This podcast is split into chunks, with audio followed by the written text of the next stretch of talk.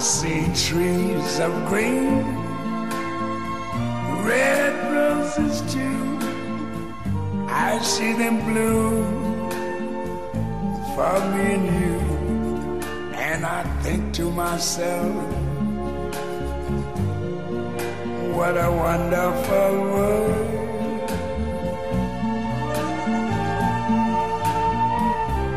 Mamma, io non ci credo. Non ci credo. Ci credo. Ci credo.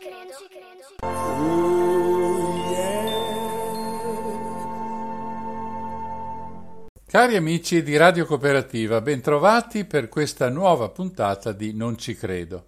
Oggi lascerò la parola ad esperti dell'ambientalismo, ma anche dell'imprenditoria e della politica, che hanno partecipato ad una manifestazione molto importante durata una settimana con circa 800 tra convegni, discussioni e interventi dal palco.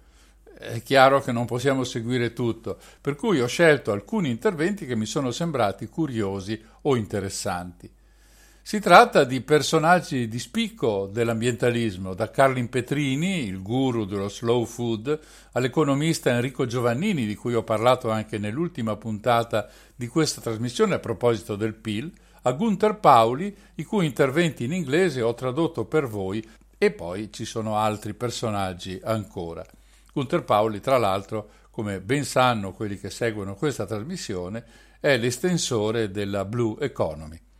L'organizzazione di questa straordinaria manifestazione è del gruppo editoriale Jedi, che raccoglie giornali importanti come Repubblica, L'Espresso, La Stampa e molti altri. È attualmente diretta da John Elkan, e quindi fa riferimento di fatto alla famiglia Agnelli. Cominciamo ad entrare nel vivo delle questioni ascoltando gli interventi di Carlin Petrini ed Enrico Giovannini sulle prospettive ambientali attuali. Lo faremo subito dopo una breve pausa musicale.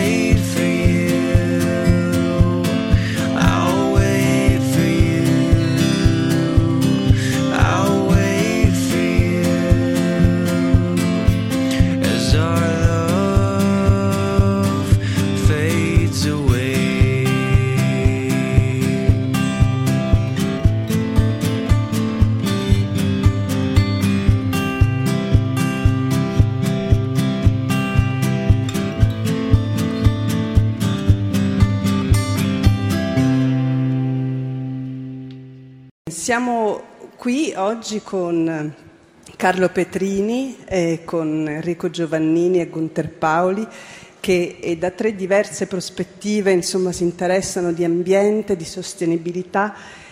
E allora eh, cominciamo con Carlo Petrini, fondatore di Slow Food, tra le altre cose, e autore eh, di Terra Futura, il suo ultimo libro, Le conversazioni con Papa Francesco. Gli esperti ci dicono che eh, nel 2070 la temperatura del pianeta sarà più elevata di circa 3 gradi e ci dicono anche che eh, c'è un, una similitudine tra eh, il corpo umano e il pianeta, fatte le debite proporzioni. Immaginiamoci 3 gradi di più della normale temperatura, stiamo male. Il pianeta starà molto male già nel 2070, vuol dire che bisogna correre, che il tempo stringe. E allora, Carlo Petrini, chi è che deve cominciare a correre di più? Le imprese, i cittadini, i governi?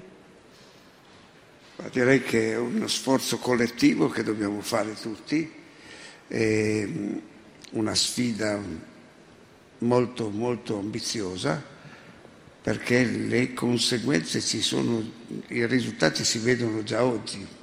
Nel settore in cui opero io, per esempio, l'agricoltura e i cambiamenti climatici si sentono già, si vedono già nel cambio delle colture. Abbiamo, abbiamo in Inghilterra si sta piantando la vite, mentre invece nella nostra Sicilia si piantano gli alberi di banane.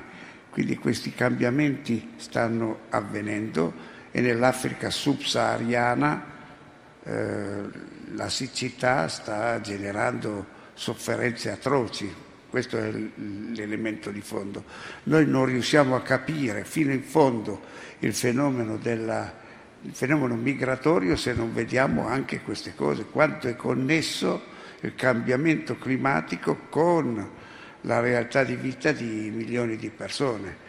Ecco allora che giustamente eh, lo sforzo per cambiare tutto questo non deve solo essere eh, richiesto ai politici, ma deve essere una questione collettiva partendo dai nostri atteggiamenti individuali, poi per arrivare poi alle nostre città, nostri, alle nostre istituzioni, alle nostre aziende e fare in modo che tutti insieme vinciamo questa sfida. Grazie Carlo Petrini, Enrico Giovannini che è economista, eh, statistico, accademico e mh, cofondatore e portavoce dell'Alleanza Italiana per lo Sviluppo Sostenibile. Ecco, eh, l'Europa sembra all'avanguardia. Abbiamo visto col Next Generation EU eh, che c'è una accelerata che è avvenuta proprio in seguito alla pandemia e proprio della, dal, dall'Europa che insomma è spesso tanto disprezzata. E è un'opportunità che non ricapiterà e mh, riusciremo diciamo, a, a fare del mosaico di iniziative e dei binari chiari per procedere verso una direzione davvero green? Buonasera a tutti, intanto grazie di questa iniziativa e di questa opportunità. Io vorrei riprendere per introdurre questo tema che in qualche modo mi ha coinvolto anche direttamente eh, quello che diceva Piero Angela. Abbiamo 50 anni di ritardo, non so se è chiaro questo, e poiché il, la, l'ambiente, il pianeta ha delle soglie, se noi non vogliamo andare a sbattere contro le soglie, dobbiamo accelerare molto più di quello che avremmo dovuto fare se fossimo partiti prima. Benissimo, l'Europa, e ringrazio veramente Ursula von der Leyen e tutta la Commissione e il Consiglio europeo per aver preso questa decisione. Cinque anni di ritardo, perché cinque anni fa è stata firmata questa cosa che è l'Agenda 2030 per lo sviluppo sostenibile. Mi permetterò poi di dare uno di questi pin, l'avete visto alla giacca di Bill Gates, al Presidente e al Direttore. Siamo partiti con cinque anni di ritardo, non perché la Commissione europea, l'Unione europea negli ultimi cinque anni non abbia fatto nulla, ma perché, e l'ho visto personalmente facendo il consulente per il gabinetto di Juncker all'epoca, mi fu detto smettila di parlare di queste cose, perché noi non useremo mai l'Agenda 2030 come riferimento del futuro. E poiché me lo diceva il capo di gabinetto del Presidente della Commissione per cui io lavoravo, smisi naturalmente di fare il consulente per la Commissione, lavorando con altri uffici. Oggi la Commissione europea, ma prima della crisi, un anno fa, devo dire un po' nel disinteresse del, dell'Italia, propose una svolta fortissima mettendo proprio l'Agenda 2030 al centro dell'azione politica.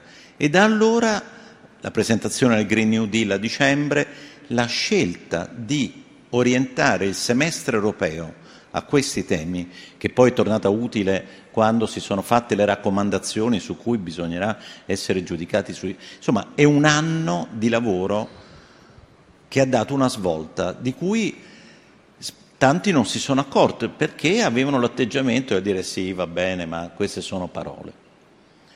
Non a caso, negli ultimi nove mesi, a partire dalla presentazione del Green New Deal, si sono susseguite una serie di comunicazioni, dalla comunicazione From Farm to Fork, che cambia il modo con cui si pensa di fare agricoltura, e poi quella sulla biodiversità, e poi quella sull'economia circolare, una sequenza, noi abbiamo pubblicato un volume di 100 pagine solo per riunire quello che questa Commissione ha fatto nell'ultimo anno e quindi sono molto contento, invito eh, il direttore di Green and Blue ad avere un osservatorio proprio su quello che succede in Europa perché da quello derivano anche tanti altri fondi, non solo Next Generation, e ora la palla sta ai Paesi membri. In primo luogo perché mica è detto che questa operazione riesca, eh? Lo abbiamo visto nelle ultime settimane. L'accordo di luglio deve passare per le ratifiche dei parlamenti nazionali e poi il nuovo programma settennale, il bilancio settennale che ingloba anche il Next Generation EU, deve ripassare per le ratifiche dei parlamenti nazionali. Tutto questo entro tre mesi. E sappiamo che ci sono discussioni in atto, lo Stato di diritto e così via. Ma anche se poi, come spero, come tutti ci auguriamo, Next Generation EU e tutti gli altri fondi venissero sbloccati, abbiamo uno sforzo eh, da fare come Paese che devo dire, eh, ricordando, non voglio fare eh, eh Piero Angela della situazione, forse non facciamo da 40 anni una programmazione a 10 anni seria? Perché basta guardare le linee guida dettagliate della Commissione e uno capisce la sfida enorme che abbiamo. Ne faccio solo tre esempi. Tutti gli investimenti vanno valutati, tutte le spese, in base al principio di non nuocere in modo significativo all'ambiente.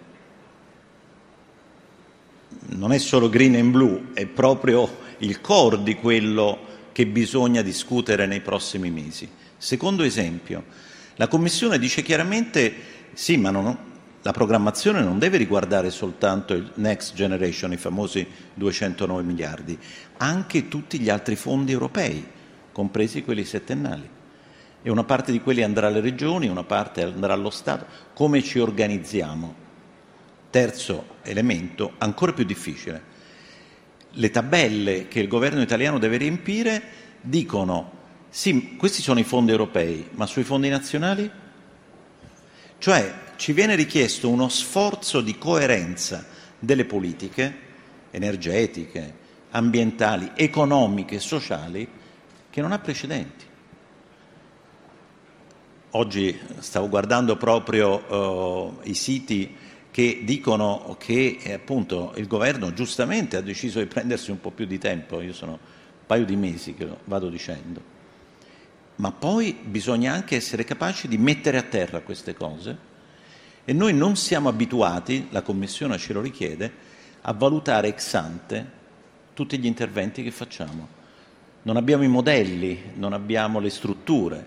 Insomma, per farla breve, noi abbiamo davanti uno sforzo straordinario, doveroso, che ci può far cambiare il modo di fare politiche pubbliche in questo Paese, ma sappiamo, come nel caso dell'ambiente, che abbiamo una strada molto in salita che la dobbiamo percorrere molto rapidamente per evitare di perdere tempo anche rispetto alla sostenibilità.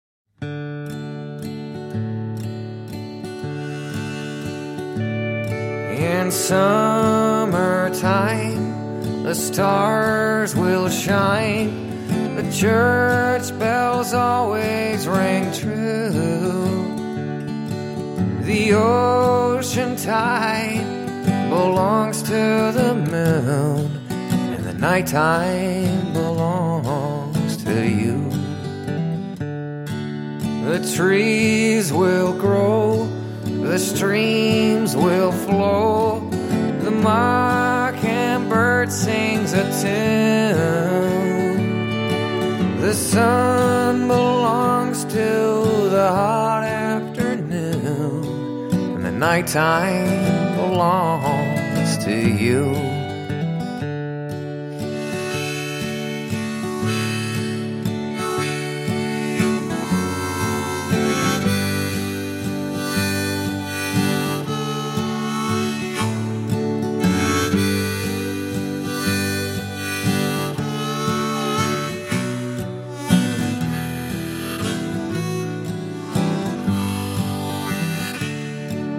The fox is out, he roams about. The squirrels climb high for a view. The forest belongs to the rambling raccoon, and the nighttime belongs to you. The bees will buzz, the river floods. Grandmother's flowers are in bloom. Old man winter belongs in his tomb, and the nighttime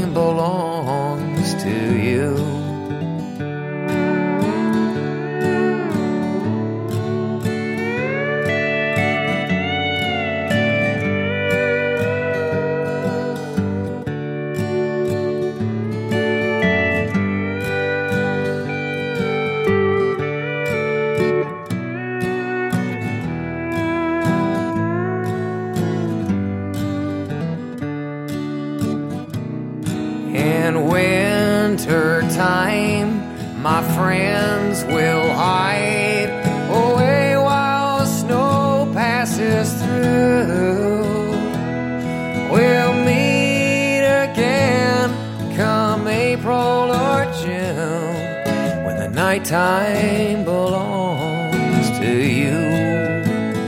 Oh, the nighttime belongs to you.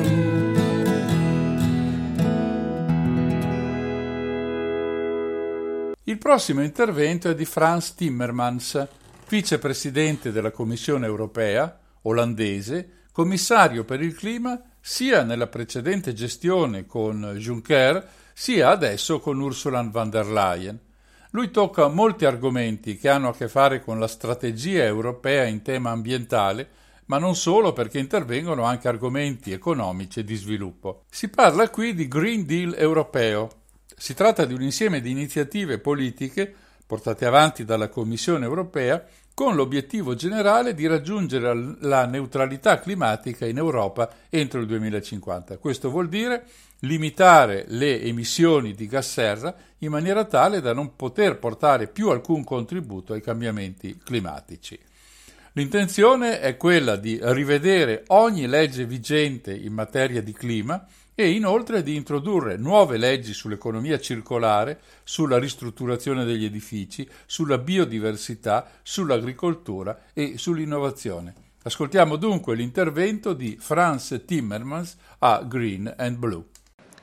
Commissario Franz Timmermans, io partirei dall'agenda verde della Commissione guidata da Ursula von der Leyen.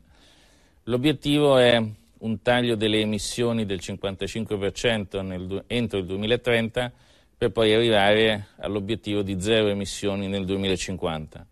Quanto l'emergenza Covid può o rischia di ritardare questi obiettivi? ma io credo che adesso abbiamo un compito molto complicato. Già il compito di arrivare al 55% è complicato, eh, con la pandemia è diventato ancora più complicato, ma allo stesso tempo devo dire che adesso abbiamo l'opportunità perché eh, l'Europa si, si è mostrata solidale, abbiamo l'opportunità di fare degli investimenti. Se facciamo gli investimenti andando nella stessa direzione, sulla base del nostro Green Deal, possiamo farcela. Anzi, credo che abbiamo anche delle opportunità supplementari adesso che c'è questa possibilità di fare questi investimenti. Investimenti, dobbiamo anche guardare un po' l'industria, deve essere ricostruita e poi dobbiamo anche fare a livello nazionale e europeo dobbiamo fare um, un lavoro molto molto importante di riforme. Se facciamo tutto questo arriviamo senza dubbio al, mi- al minus 55% in 2030. Parlando delle opportunità alle quali lei ha fatto riferimento, eh, quali sono in termini di crescita? Cioè, perché l'agenda green della Commissione può aiutare la crescita economica nei nostri paesi? Abbiamo visto che il mondo intero va, intero va in questa direzione. Abbiamo avuto l'annuncio di Xi Jinping che dice anche che la Cina sarà, eh, avrà la neutralità carbonica nel 2060. Vuol dire che andiamo tutti nella stessa direzione. Noi europei siamo i primi Dunque, quando facciamo queste riforme da primi, avremo anche i risultati da primi. E anche un paese come l'Italia è, ha una posizione veramente ottima per prendere queste opportunità. L'economia circolare, cambiare eh, l'energia che utilizziamo, eh, eh, fare delle cose per la no- nostra biodiversità, eh, cambiare anche l'agricoltura, sono delle opportunità gigantesche per eh, un paese come l'Italia. Quanto conta lo sviluppo dell'idrogeno nell'agenda green della, della Commissione?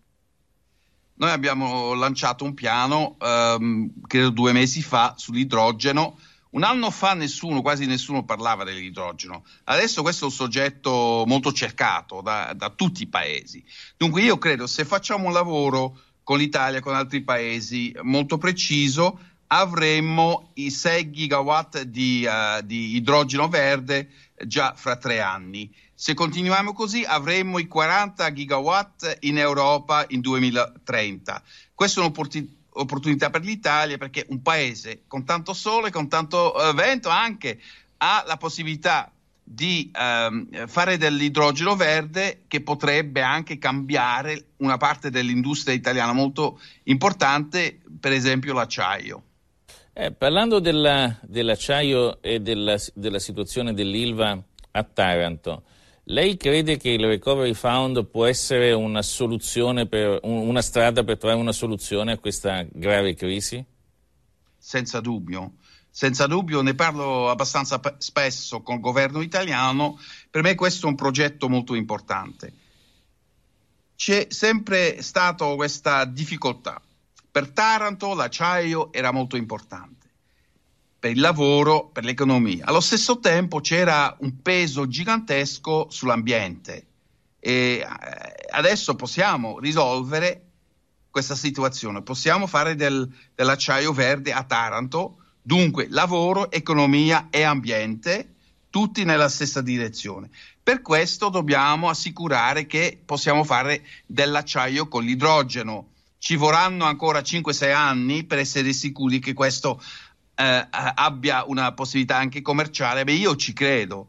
Dunque, aiutare eh, Taranto con il Just Transition Fund, con i progetti del governo italiano, con eh, tutti gli investimenti che vogliamo fare per l'acciaio verde, questo ci dà un progetto, io credo, con una possibilità enorme, anche un progetto che a me personalmente mi fa sognare perché eh, io vorrei vedere in qualche anno un Taranto pulito, con lavoro per tanta gente e con un acciaio verde che ci dà la possibilità di fare concorrenza con il resto del mondo con un acciaio che è molto meglio.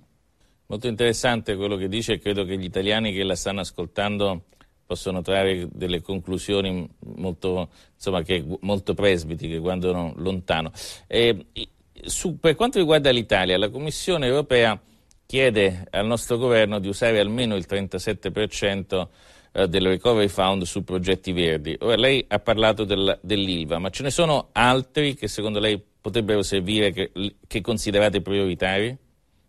Ma io direi per l'Italia l'economia circolare offre un'opportunità enorme. Direi anche nell'ambito energetico il, il solare, il vento, questo anche per l'Italia un'opportunità enorme. Eh, e io direi facciamo degli investimenti in questa direzione, so, soprattutto abbiamo bisogno di una rete che eh, ci eh, dà una connessione non soltanto con il resto dell'Unione Europea, ma anche con i Balcani e anche direi eh, con l'Africa del Nord. Dunque abbiamo eh, ampia opportunità per investimenti che ci daranno una spinta verso questa ehm, economia verde e sostenibile. E io, io direi per eh, un paese come l'Italia dobbiamo essere sicuri che facciamo questo in questa direzione, perché se mettiamo questi soldi nell'economia del passato, eh, l'Italia perde, perde la crescita economica e poi perde anche perché che, che, che opportunità diamo ai giovani se non, se non facciamo gli investimenti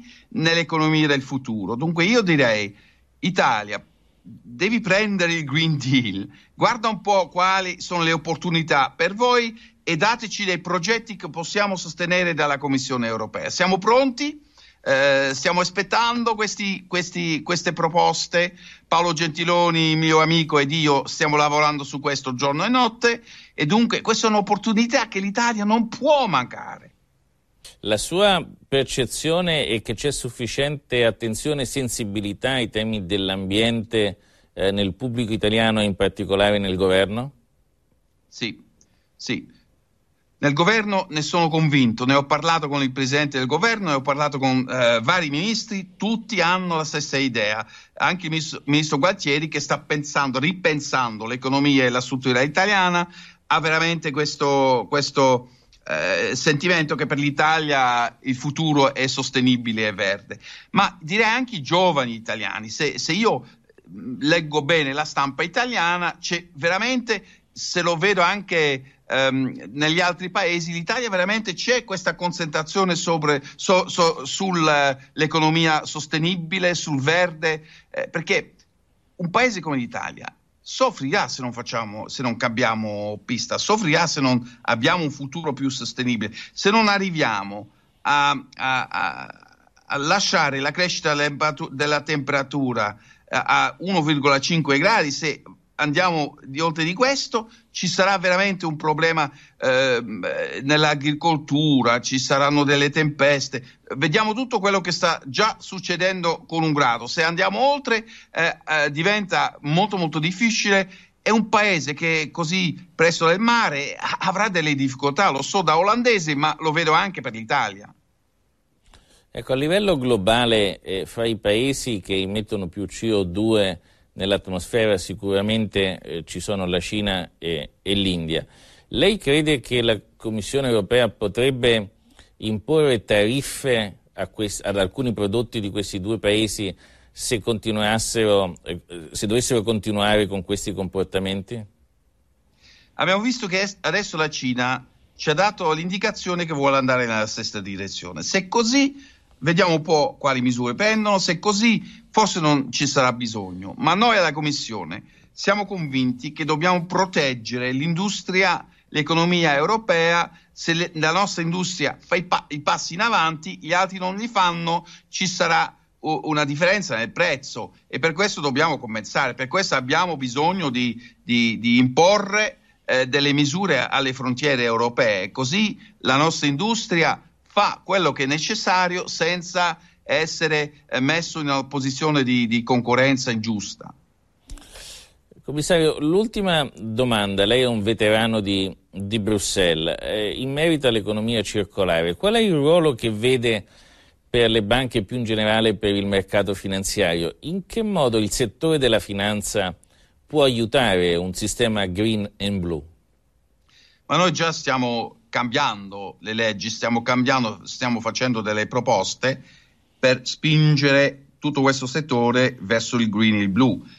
Ma nello stesso tempo il settore stesso ha tirato già le conclusioni di questo. Loro sanno, se mettono i loro fondi nell'economia del passato avranno delle, delle difficoltà perché saranno persi questi fondi. Dunque già il mercato già sta cambiando radicalmente verso l'economia eh, circolare, verso l'economia sostenibile. Dunque facciamo questo nello stesso tempo, cambiamo eh, la fiscalità, cambiamo le regole, facciamo, eh, i, eh, facciamo i green bonds anche eh, a livello europeo e nello stesso tempo vediamo già eh, ehm, il mercato finanziario, gli investimenti, eccetera, eccetera, andando in questa stessa direzione. Dunque lì non abbiamo, non abbiamo una guerra da fare perché spingendo un po' già stanno muovendo nella, nella buona direzione. Commissario Timmermans, innanzitutto eh, grazie e complimenti per il suo italiano assolutamente Ecco, perfetto. Non è perfetto, E ma se- purtroppo se- non lo è. E se mi consente proprio un'ultimissima domanda, eh, una curiosità. Quanto conta il green e il blu nei suoi valori, nella sua vita quotidiana?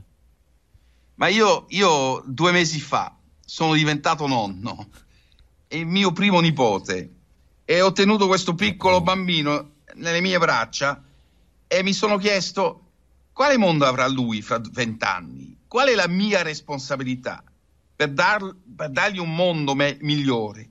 Dobbiamo agire adesso, se noi manchiamo questa opportunità che ci dà questa solidarietà europea, se noi manchiamo l'opportunità di fare i giusti investimenti adesso, io che cosa raccon- racconterei a- al mio nipotino? Non, non lo so, d- eh, questa è la mia ispirazione. Dobbiamo agire adesso, agire adesso, se no non abbiamo il diritto di guardare i nostri figli e nipoti negli occhi.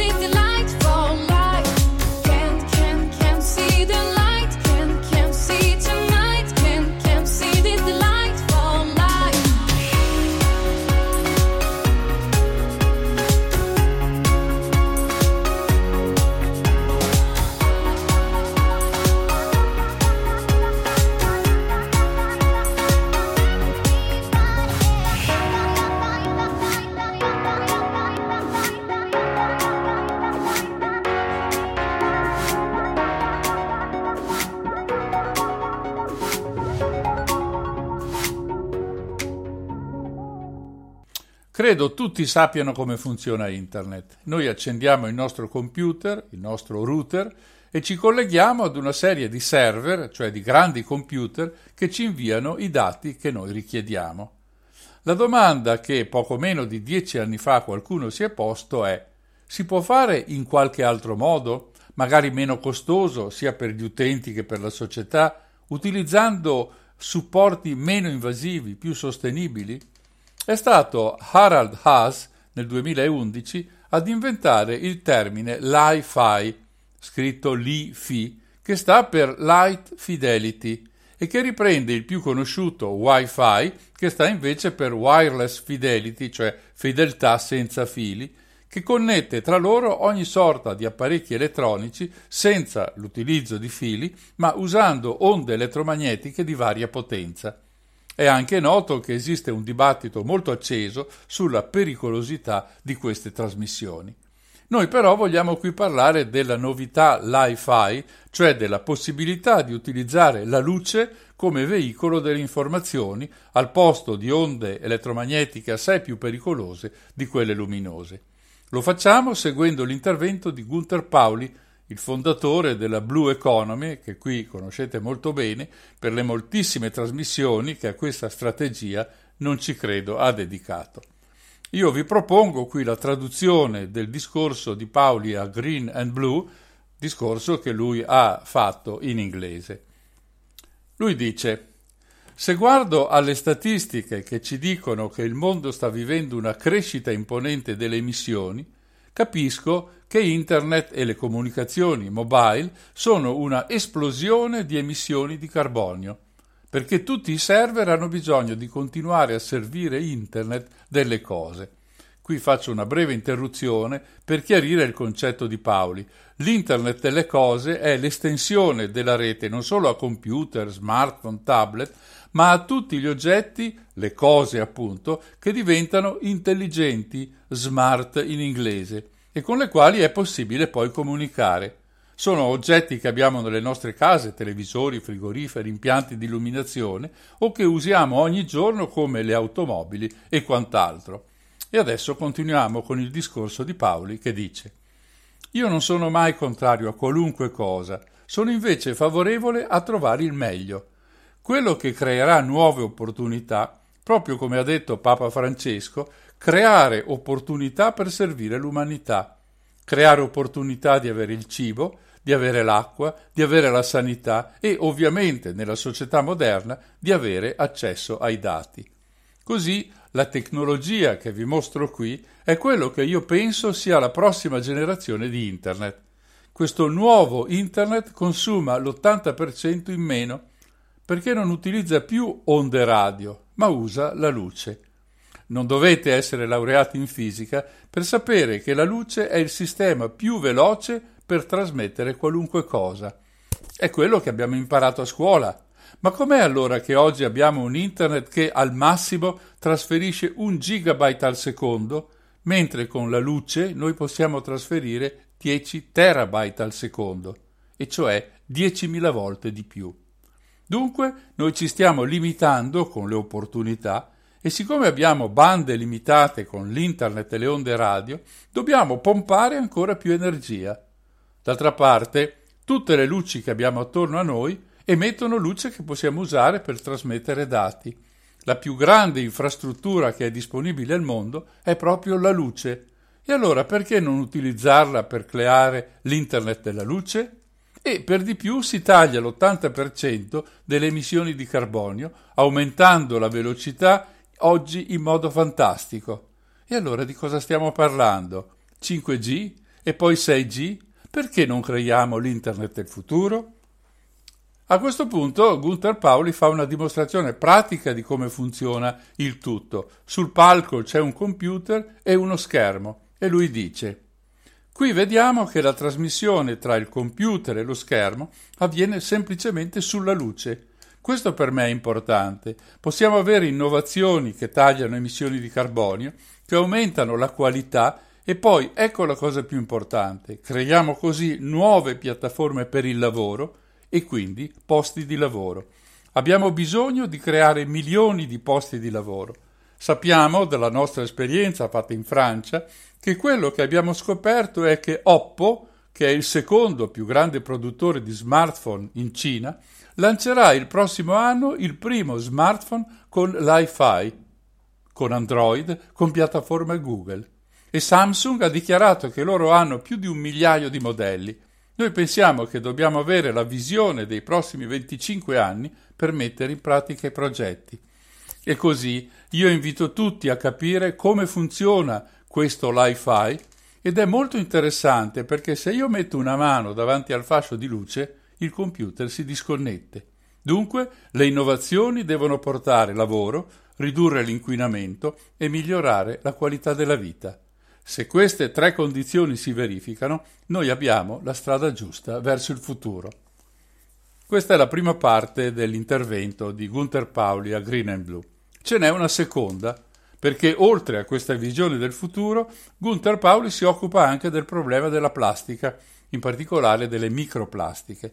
Ecco cosa risponde alla domanda della giornalista che lo sta intervistando. Dice Apprezzo davvero molto l'opportunità di fornire degli input che ben presto si trasformeranno in tematiche che vanno affrontate con grande cura. Non esiste nessuna università in Italia, in Europa e nel mondo che insegna agli ingegneri chimici a ideare una molecola che possa degradarsi nel terreno, al sole o nel mare. Abbiamo dimenticato che se mettiamo un polimero nel mare, questo viene conservato dal sale. È un errore, non credete? Se parliamo di danni collaterali, la plastica nei mari ne è un esempio. Ora, io non sono un membro di Greenpeace e non vado in mare aperto a protestare, ma voglio una soluzione. Ma quanto può costare ripulire gli oceani da 9 miliardi di tonnellate di rifiuti? È qui che vorrei dare il mio contributo attraverso Green and Blue con dei modelli di business innovativi. Abbiamo le tecnologie, ma dobbiamo innovare i modelli di produzione, perché se sono obbligato a seguire la strategia di core business, vale a dire di una strategia tutta rivolta al profitto e al guadagno, l'economia di scala, la gestione della catena produttiva, e beh, non potrò mai ripulire gli oceani, perché non ne vedo il profitto. Il profitto va reinventato. Uno dei miei grandi obiettivi nel contributo che posso dare a Green and Blue è dimostrare che con un nuovo modello di sviluppo possiamo risolvere problemi che non avremmo mai immaginato di poter risolvere, generando allo stesso tempo valore e profitto. Il fulcro del nuovo modello non è di cercare di essere il più economico per competere a livello globale. Agire così significa prendere delle scorciatoie, perché i cinesi sono più a buon mercato, il Bangladesh lo è. Sono necessarie strategie capaci di generare più valore. E, negli ultimi 40 secondi che ho a disposizione, voglio riassumere brevemente. Abbiamo creato e dimostrato in sei paesi che si può realizzare una tenda di alghe marine. Le microplastiche si attaccano a questa tenda, le alghe vengono raccolte e trasformate in biogas. Il biogas produce i fanghi di depurazione che sono ricchi di fosfati. A questo punto raccogliamo le microplastiche e le distruggiamo con la pirolisi.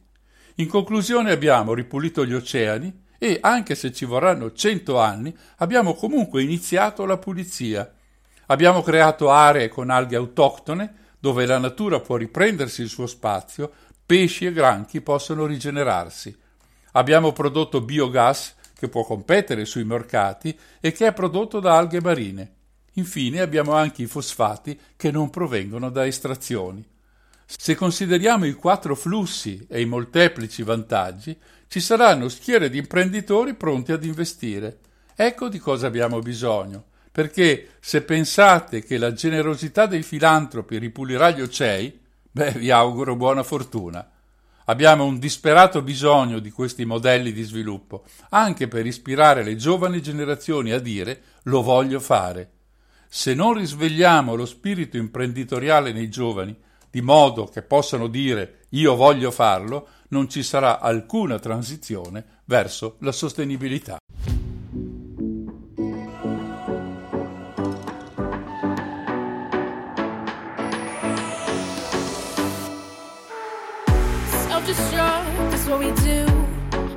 Together, me and you. So in love, but out of touch with all the damage we could do. What we had was beautiful until the moment it was through. But when all you're left with is wreckage, it's time to face the truth. I didn't wanna be the one to say so. You didn't wanna be the one to let go. But I know that we both know. I know you knew we couldn't keep this. Had to break it off for a million reasons. To bring it back to life was beyond our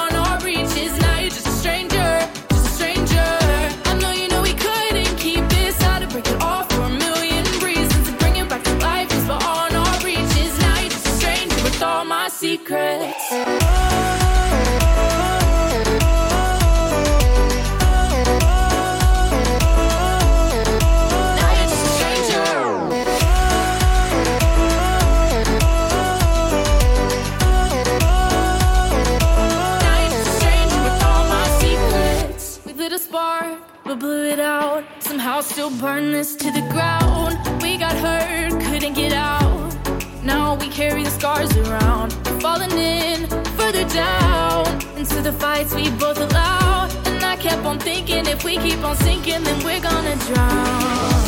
I didn't wanna be the one to say so. You didn't wanna be the one to let go. But I know that we both know. I know you know we couldn't keep this. To break it off for a million reasons. To bring it back to life was beyond our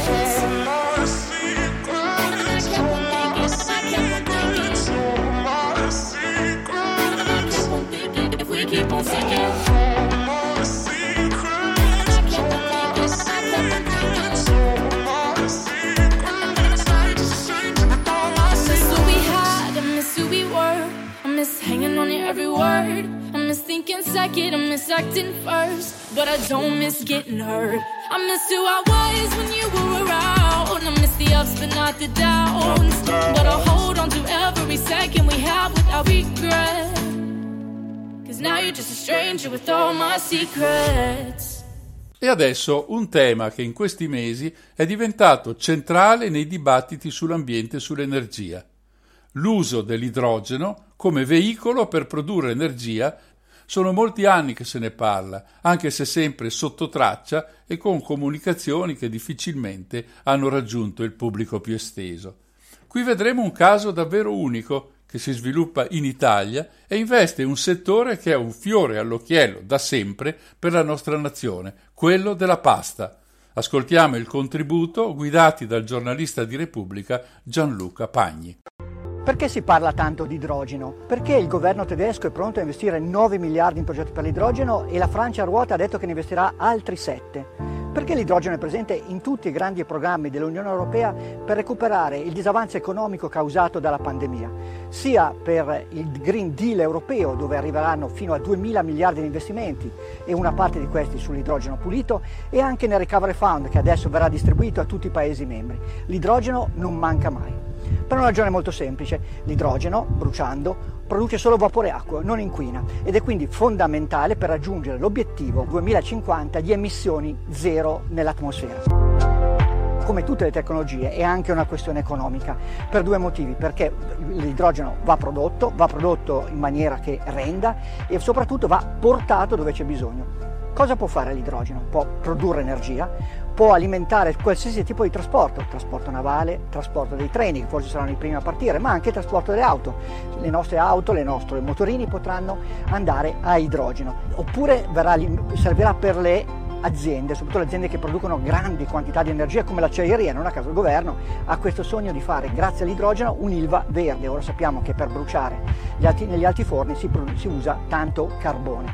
L'idrogeno in questo momento è economicamente vantaggioso se prodotto con idrocarburi, soprattutto con gas naturale, ma ci sono delle sperimentazioni già attive, economicamente ancora non vantaggiose, sussidiate attraverso le rinnovabili, come le pale eoliche che abbiamo qua alle nostre spalle. Si potrà produrre dalle rinnovabili idrogeno pulito. Seguendo proprio le tracce dell'idrogeno, noi siamo arrivati a Contursi, Contursi Terme lo chiamano, Contursi Bagni, perché questo è un posto famoso fin dai tempi romani per le terme d'acqua calda. In questa località SNAM, che è una delle società leader per, la, per, il trasporto di gas attraverso i grandi tubi in Italia ma in tutta Europa, ha fatto una delle prime sperimentazioni per introdurre l'idrogeno nei propri tubi assieme al gas per poi distribuirlo nella zona artigianale. E ora qui a Contursi vediamo che cosa è successo e perché. Siamo qua con Dina Lanzi che è la responsabile di tutti i progetti legati alla tecnologia per la business unit eh, dell'idrogeno. Quindi è stato uno dei primi esperimenti al mondo in cui cosa è successo? È stato introdotto dell'idrogeno nei gasdotti e quindi assieme al gas naturale. È stata una miscela che ha permesso di produrre energia per la zona industriale qui alle nostre spalle. Esatto, sì, qui è stato il, diciamo, il primo posto dove abbiamo eh, in Europa dove è stato introdotto l'idrogeno nella, nel gas naturale e ridistribuito fino ai clienti finali.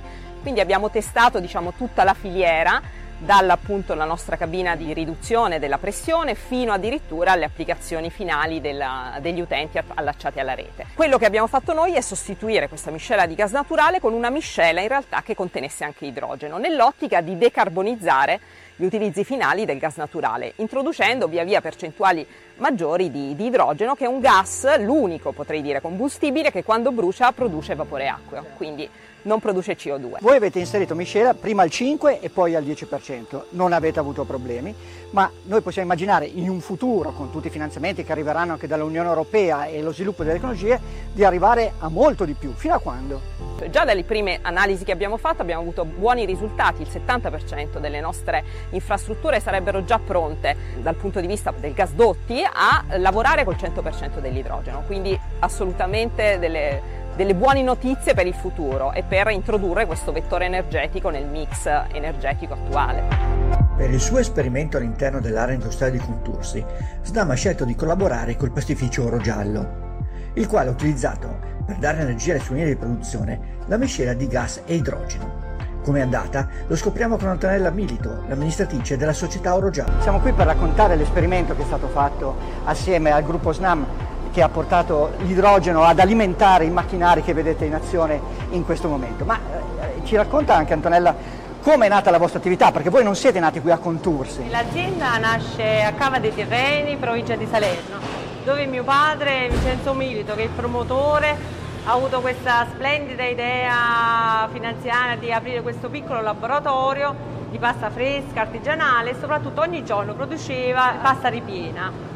Poi ci siamo dovuti trasferire a Contursi perché è aumentata la richiesta dei ristoranti, dei clienti e pure per esigenze logistiche ci siamo trasferiti qui a Contursi Terme. E proprio perché siete nati come un centro di produzione diciamo, eh, per il pubblico, per il consumatore sì, normale, esatto. avete scelto un, un, prodotto di qualità quando siete nati e lo avete anche trasportato qui, cioè il vostro è una pasta di qualità diciamo così superiore. Medio-alto, sì. Noi diciamo la nostra azienda è molto attenta alla qualità e a tutto ciò che è innovativo, infatti abbiamo un impianto ad osmosi che alimenta tutta la nostra produzione impianti fotovoltaici e per finire abbiamo avuto quest'ottima collaborazione con la SNAM e siamo stati scelti come prima azienda nel mondo eh, con l'emissione di idrogeno nella nostra rete di produzione.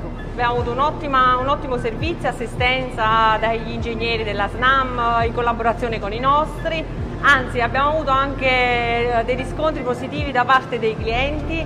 La prima emissione è avvenuta il 1 aprile 2019 e al 5%, quindi è stato gradatamente. E noi siamo stati scelti e onorati, questa collaborazione con la SNAM ci ha fatto tantissimo piacere. Si può dire che la rete italiana, che è una delle più avanzate in Europa, eh, ma anche molte delle reti europee sarebbero già pronte a questo uso dell'idrogeno? Gran parte delle nostre infrastrutture sarebbero già pronte per, per l'idrogeno diciamo, i settori che verrebbero mh, vantaggiosi più a breve termine sono proprio i settori dell'alta temperatura, dei processi ad alta temperatura, le raffinerie, le, la produzione per esempio di ammoniaca per i fertilizzanti che già utilizza idrogeno.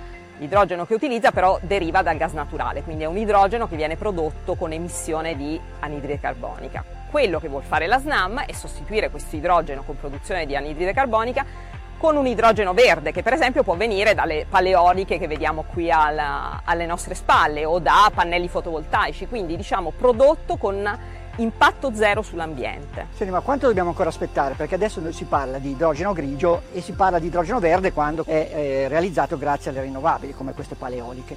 Quanto dobbiamo ancora aspettare perché questa sostituzione sia completa? E i fondi dell'Europa, che adesso arriveranno in grande quantità, hanno promesso, serviranno come una sorta di incentivo come è accaduto per le rinnovabili? Immaginiamo orizzonti temporali di 5-6 anni. Certo che siccome è una questione molto economica più che tecnica, se arrivassero questi famosi incentivi no, dall'Europa che sta investendo così tanto e crede così tanto nell'idrogeno, i tempi si accorcerebbero sicuramente.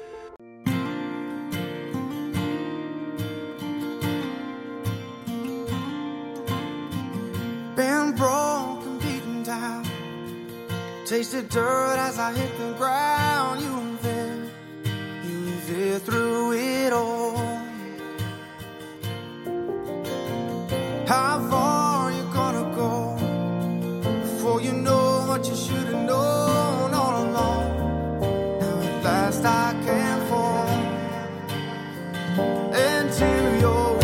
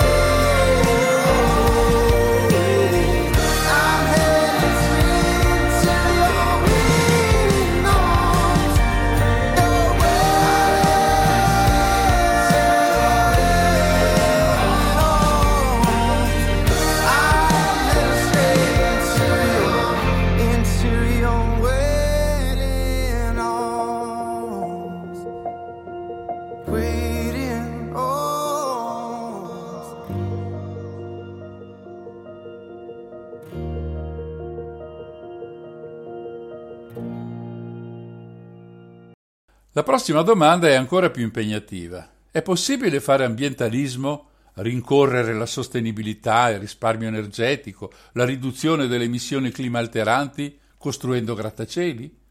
Una risposta era già venuta con due torri a Milano, costruite dallo studio Boeri, di Stefano Boeri e altri, sulle cui facciate cresce una specie di foresta con lo scopo di ridurre la temperatura dell'abitazione, ma anche di contribuire alla mitigazione del microclima cittadino e, perché no, di contribuire al mantenimento della biodiversità locale.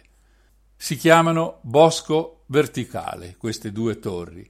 Ora, sempre a Milano, sta per essere ultimato un progetto completamente diverso da questo. Si tratta di un grattacielo chiamato La Scheggia, per la sua forma, dove non è previsto nessun bosco, ma altre diavolerie molto interessanti.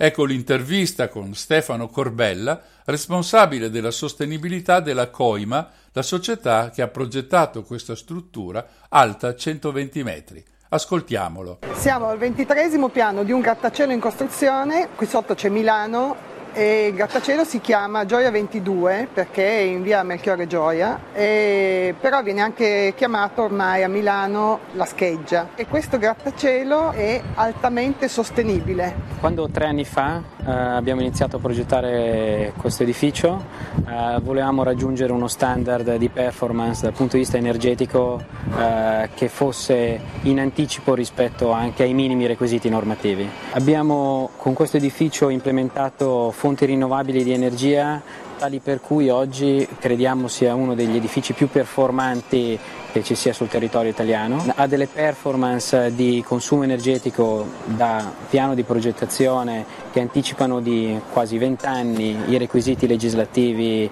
eh, della comunità europea. Uh, abbiamo declinato uh, questa sostenibilità in tantissimi aspetti, non solamente quelli ambientali, ma anche di integrazione di mobilità sostenibile, di uh, apertura del territorio e del tessuto urbano di questo sito che una volta era sede dell'ex Imps ed era recintata. Il nuovo progetto prevede ovviamente una riqualificazione anche del piede dell'edificio con un'apertura degli spazi urbani e tutta una serie di amenity esterne che saranno fruibili da, da tutti i cittadini. Quindi questa torre è in anticipo sui tempi di 20 anni. Questo edificio ha delle performance da progetto che sono di un edificio che sarà minimo legislativo tra il 2035 e il 2040.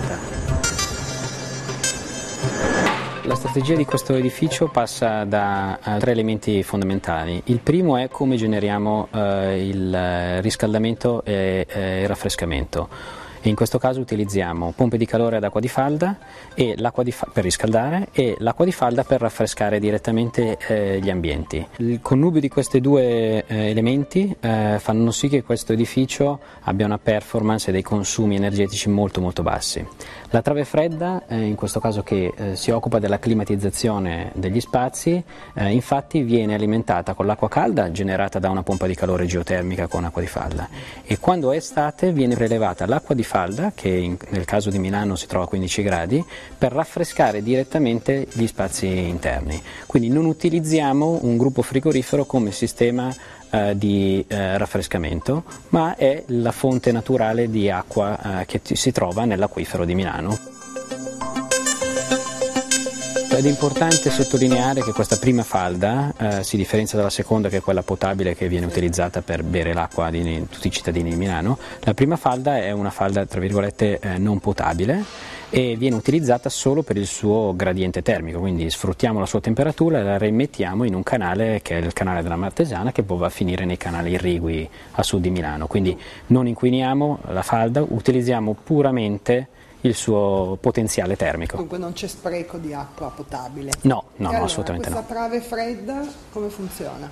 Questa trave fredda viene alimentata... Che è questa, no? È, questa... è questa, questa, qui con la griglia centrale dove l'aria viene, entra e le due feritoie laterali dove l'aria esce eh, climatizzata. Si innesta un, un, effetto Venturi e praticamente risucchia l'aria dal, nella parte centrale e la reimmette riscaldata o raffreddata all'interno degli ambienti e così si garantisce la climatizzazione del, di tutti gli spazi uffici. Ovviamente ci sono altri elementi eh, innovativi su questo edificio come l'illuminazione a LED, eh, il fatto che vengono, viene controllata l'illuminazione attraverso dei sensori di presenza e di intensità luminosa, quindi l'illuminazione si autogestisce in funzione del contributo della luce naturale che questo edificio riesce ad avere, avendo una facciata che è completamente vetrata a cielo-terra eh, permette l'ingresso di molta luce naturale, che è un fattore eh, distintivo e molto positivo anche per il comfort delle persone che occupano gli spazi, perché non, non ti trovi in uno spazio chiuso e cupo.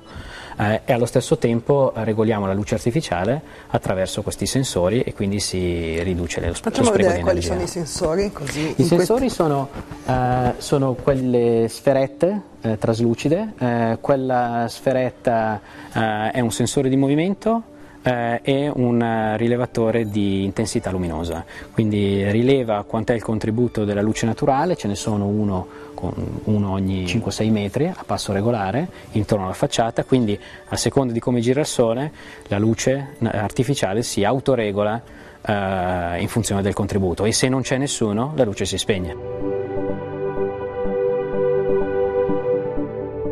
Oltre agli aspetti diciamo, tecnologici impiantistici, l'altro elemento caratteristico e significativo eh, di questo edificio è eh, l'involucro, quindi il vestito esterno del- dell'edificio, che non ha solo ovviamente una valenza architettonica e estetica, ma anche una valenza tecnologica. Questa facciata ha eh, due elementi significativi. Il primo è il vetro. È un triplo vetro, quindi offre un isolamento termico in fase eh, invernale, eh, tale per cui eh, riduce eh, le dispersioni di calore quando l'ambiente interno è caldo e fuori è, è- è freddo.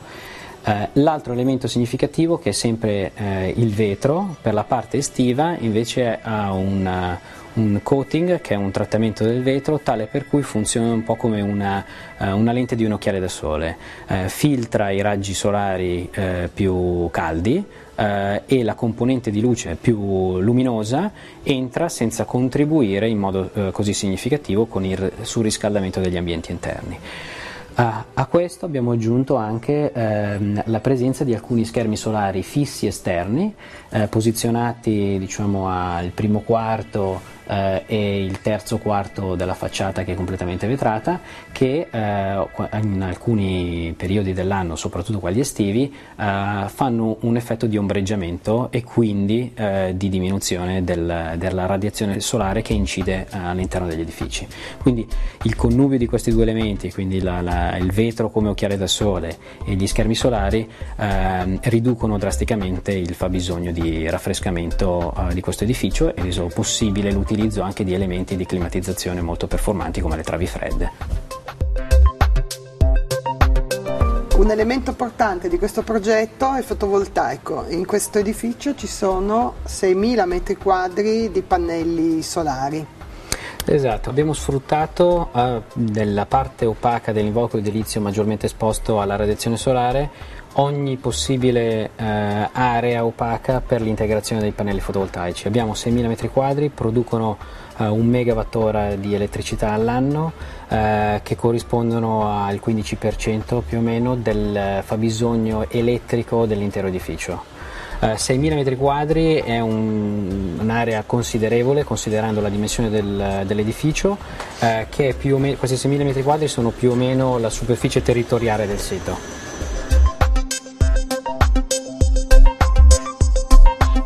Quanto tempo ci vuole a costruire un grattacielo di questo genere?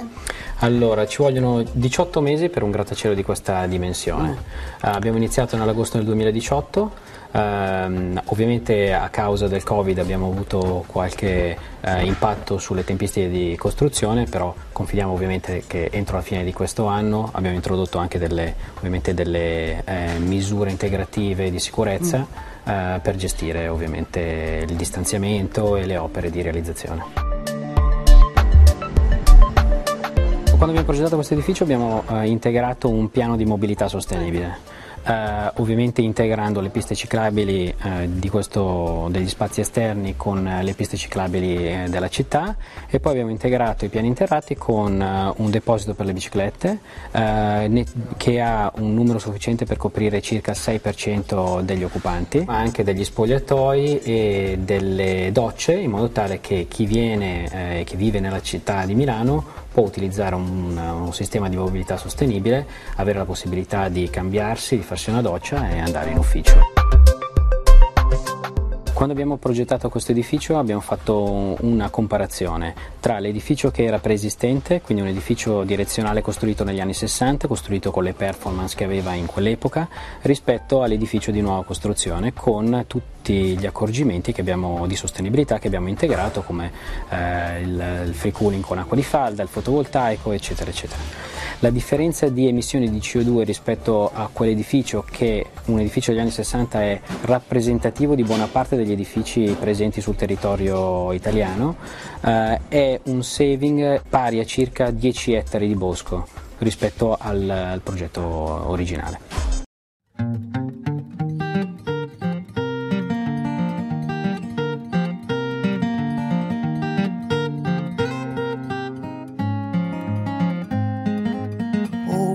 Mr. Sandman, sent a dream of dreams to me. Painted a picture of everything this life could be. Told me a story about fate and destiny. I would like to believe. Spring is in the air, summer's in the skies. Freedom is waiting there, and I feel hope is on the rise.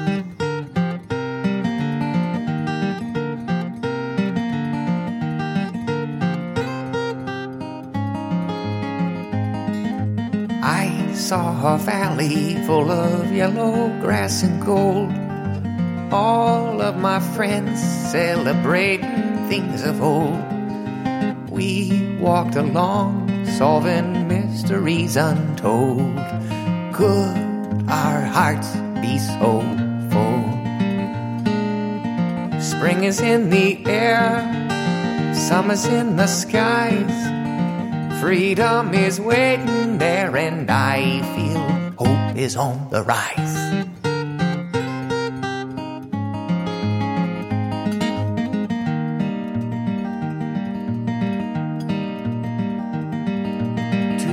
Wild horses galloped across the greatest plain. Bluebirds were singing in the smoky mountain rain. Travelers were rambling on a never ending train, bound and back once again. Spring is in the air, summer's in the skies.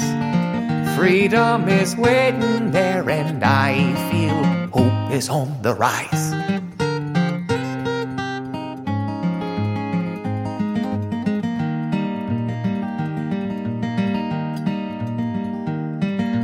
People held hands, breathing in the friendly air. Countries held hearts, bringing peace to everywhere. Joy came along like the answer to a prayer. Would like to go there.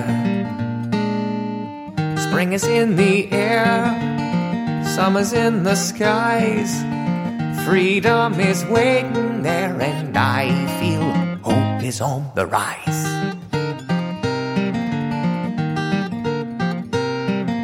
Oh, freedom is waiting there, and I feel hope is on the rise.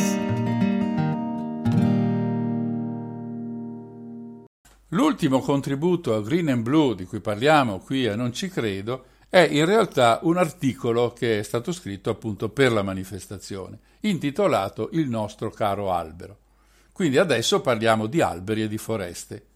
L'Italia nel 2020, per i suoi alberi, ha diversi progetti in corso d'opera nel tentativo di salvarli e preservarli.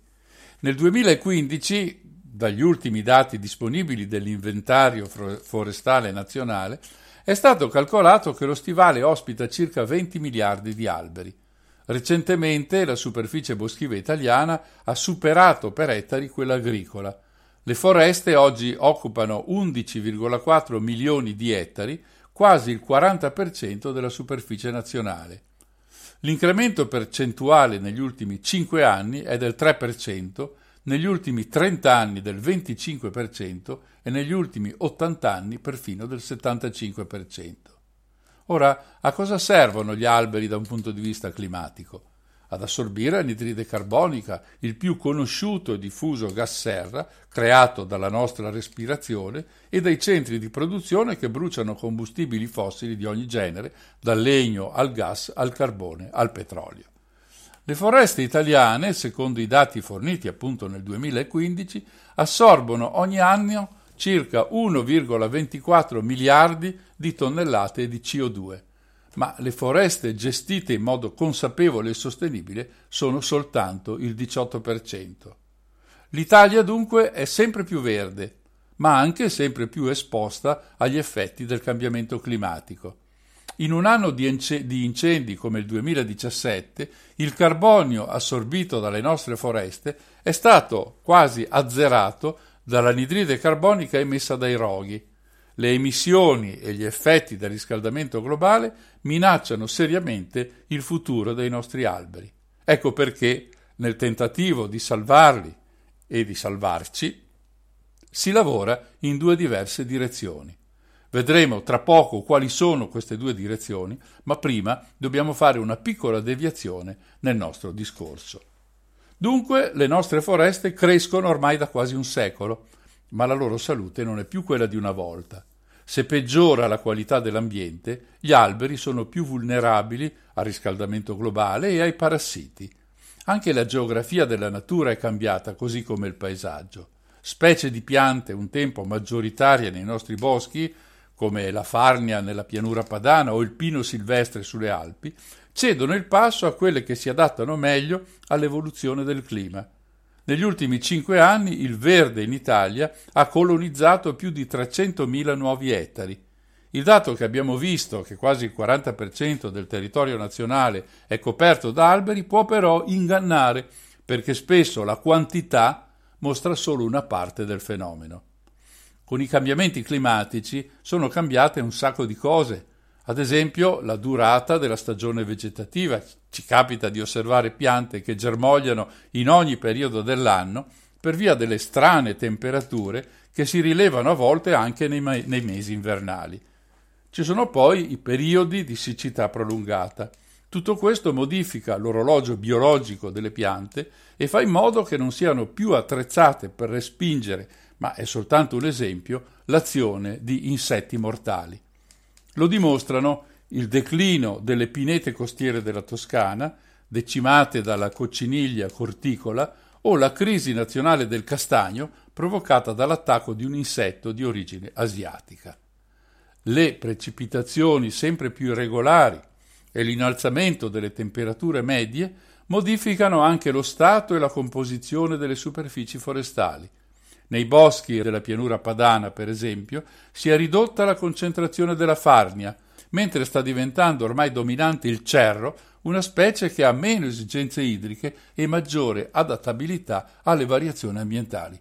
Questa frase è quella del generale Davide De Laurentiis, vice comandante delle unità forestali, ambientali e agroalimentari dei Carabinieri, che cura il censimento e la tutela dei boschi italiani. Un fenomeno simile accade in Piemonte in Val d'Aosta, dove si dirada il pino silvestre, una volta presente soprattutto nelle zone umide, a favore del leccio, un albero che cresce in un habitat mediterraneo e che finora in quelle zone non si era mai visto. Secondo un recente rapporto europeo sullo stato di salute delle foreste italiane negli ultimi 20 anni, oltre alle pressioni climatiche hanno un peso specifico anche lo smog e gli inquinanti derivati dalle attività agricole. Le concentrazioni fuori controllo di biossido di carbonio e di azoto indeboliscono l'ossatura dei boschi che si scoprono poi disarmati di fronte ad eventi estremi. Senza rievocare il disastro della tempesta Vaia, è sufficiente dire che per due anni di fila, 2016 e 2017, il faggio albero presente ovunque in Italia, ha perso il 60% delle foglie a causa delle gelate tardive primaverili. Le foreste sono una risorsa insostituibile in termini di materie prime rinnovabili e per una serie di servizi ecosistemici come la tutela idrogeologica, la purificazione dell'acqua e dell'aria fino alla conservazione della biodiversità. Sono parole ancora di De Laurentiis, che conclude una funzione sempre più importante è il sequestro e lo stoccaggio dei gas serra che gli alberi accumulano naturalmente sottraendoli all'atmosfera. Torniamo adesso al discorso iniziale. per esaminare quali sono le strade intraprese per salvaguardare la ricchezza boschiva italiana. La prima è quella legata alla protezione e alla prevenzione delle nostre aree verdi e boschive. La seconda è invece basata su progetti di piantumazione, cioè di impiantare, di piantare nuovi alberi, come quello lanciato dalla comunità Laudato Si, che riprende l'enciclica di Papa Francesco, per piantare 60 milioni di nuovi alberi, uno per ogni italiano. Nell'Europa del Green Deal di cui abbiamo parlato prima e di foreste che godono in media di un buono stato di salute, a differenza di angoli del mondo come l'Amazzonia, l'Africa, l'Indonesia, dove la deforestazione è allarmante, oppure di Siberia e California, dove imperano gli incendi, l'Italia dimostra per esempio di intraprendere un cammino positivo per preservare il verde, a patto che segua alcuni principi fondamentali. Giorgio Vacchiano, ricercatore forestale dell'Università Statale di Milano, indicato nel 2018 dalla rivista Nature come uno degli undici giovani scienziati emergenti al mondo, fa alcuni esempi e dice Sappiamo che per proteggere le foreste e gli alberi bisogna prevenire i danni, penso ad esempio a incendi boschivi, schianti, siccità.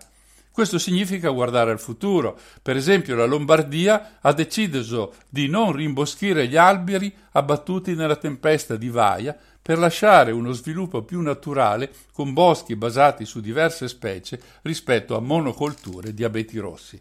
È una direzione interessante, un esempio di rinuncia rispetto a ripiantare che potrebbe portare a nuovi equilibri. In Toscana, invece, lavorano sodo sulla pianificazione anche su piccola scala di dettaglio per i piani antincendio.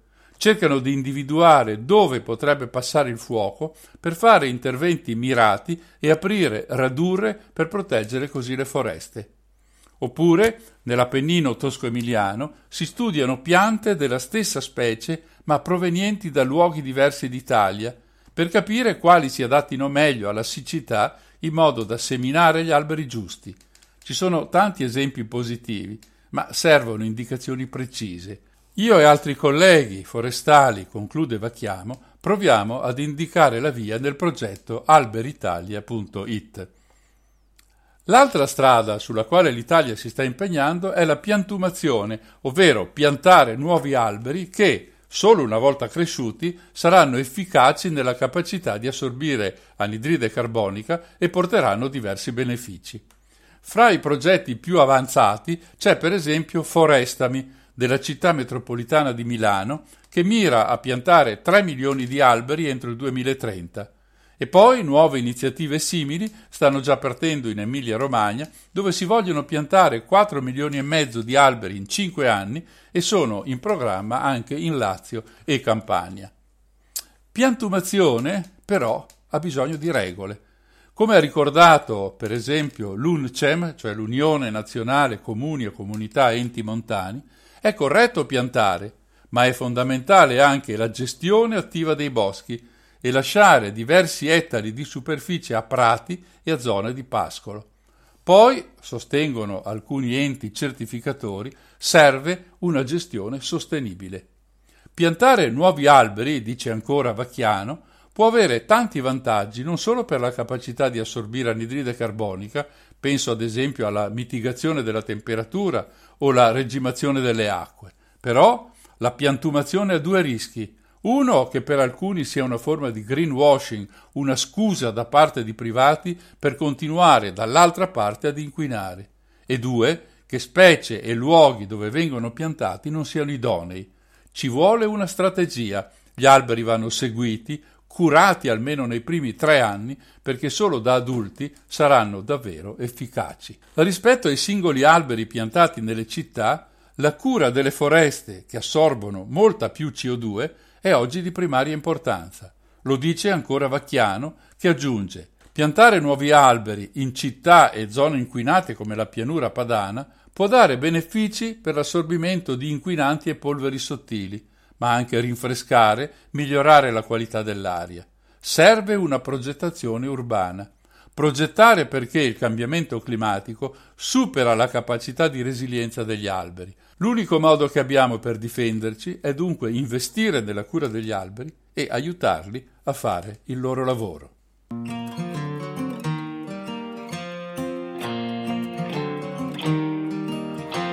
Sunshine kissing my face. You know what they say, you need to have darkness in order to see the light. And love is a strange little creature. You chase her and miss her till one day you find her waiting there by your side. This is my time.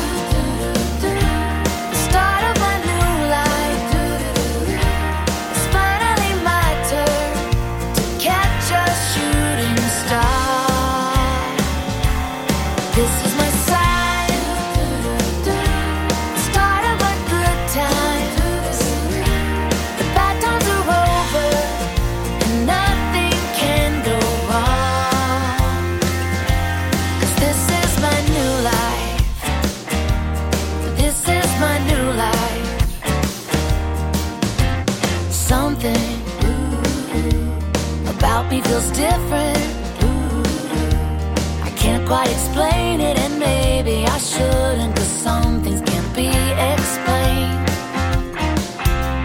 The world is a huge empty canvas. And I have the colors to paint me the future that I always had in mind. This is my time.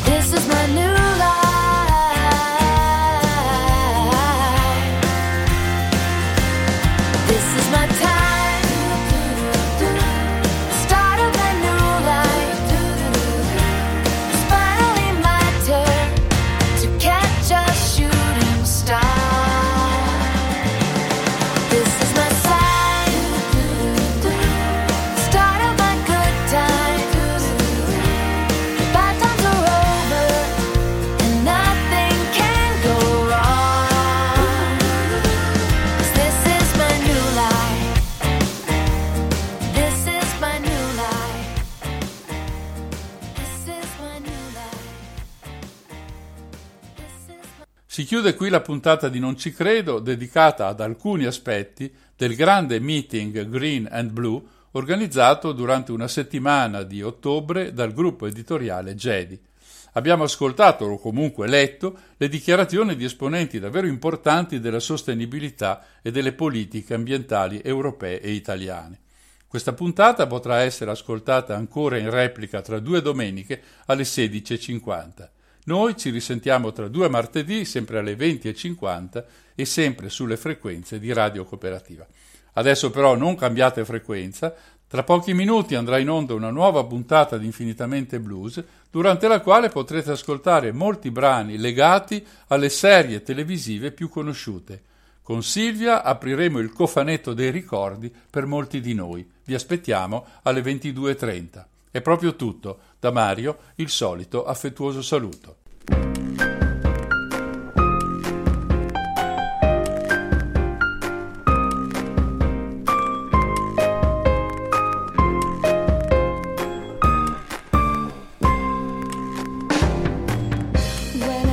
was a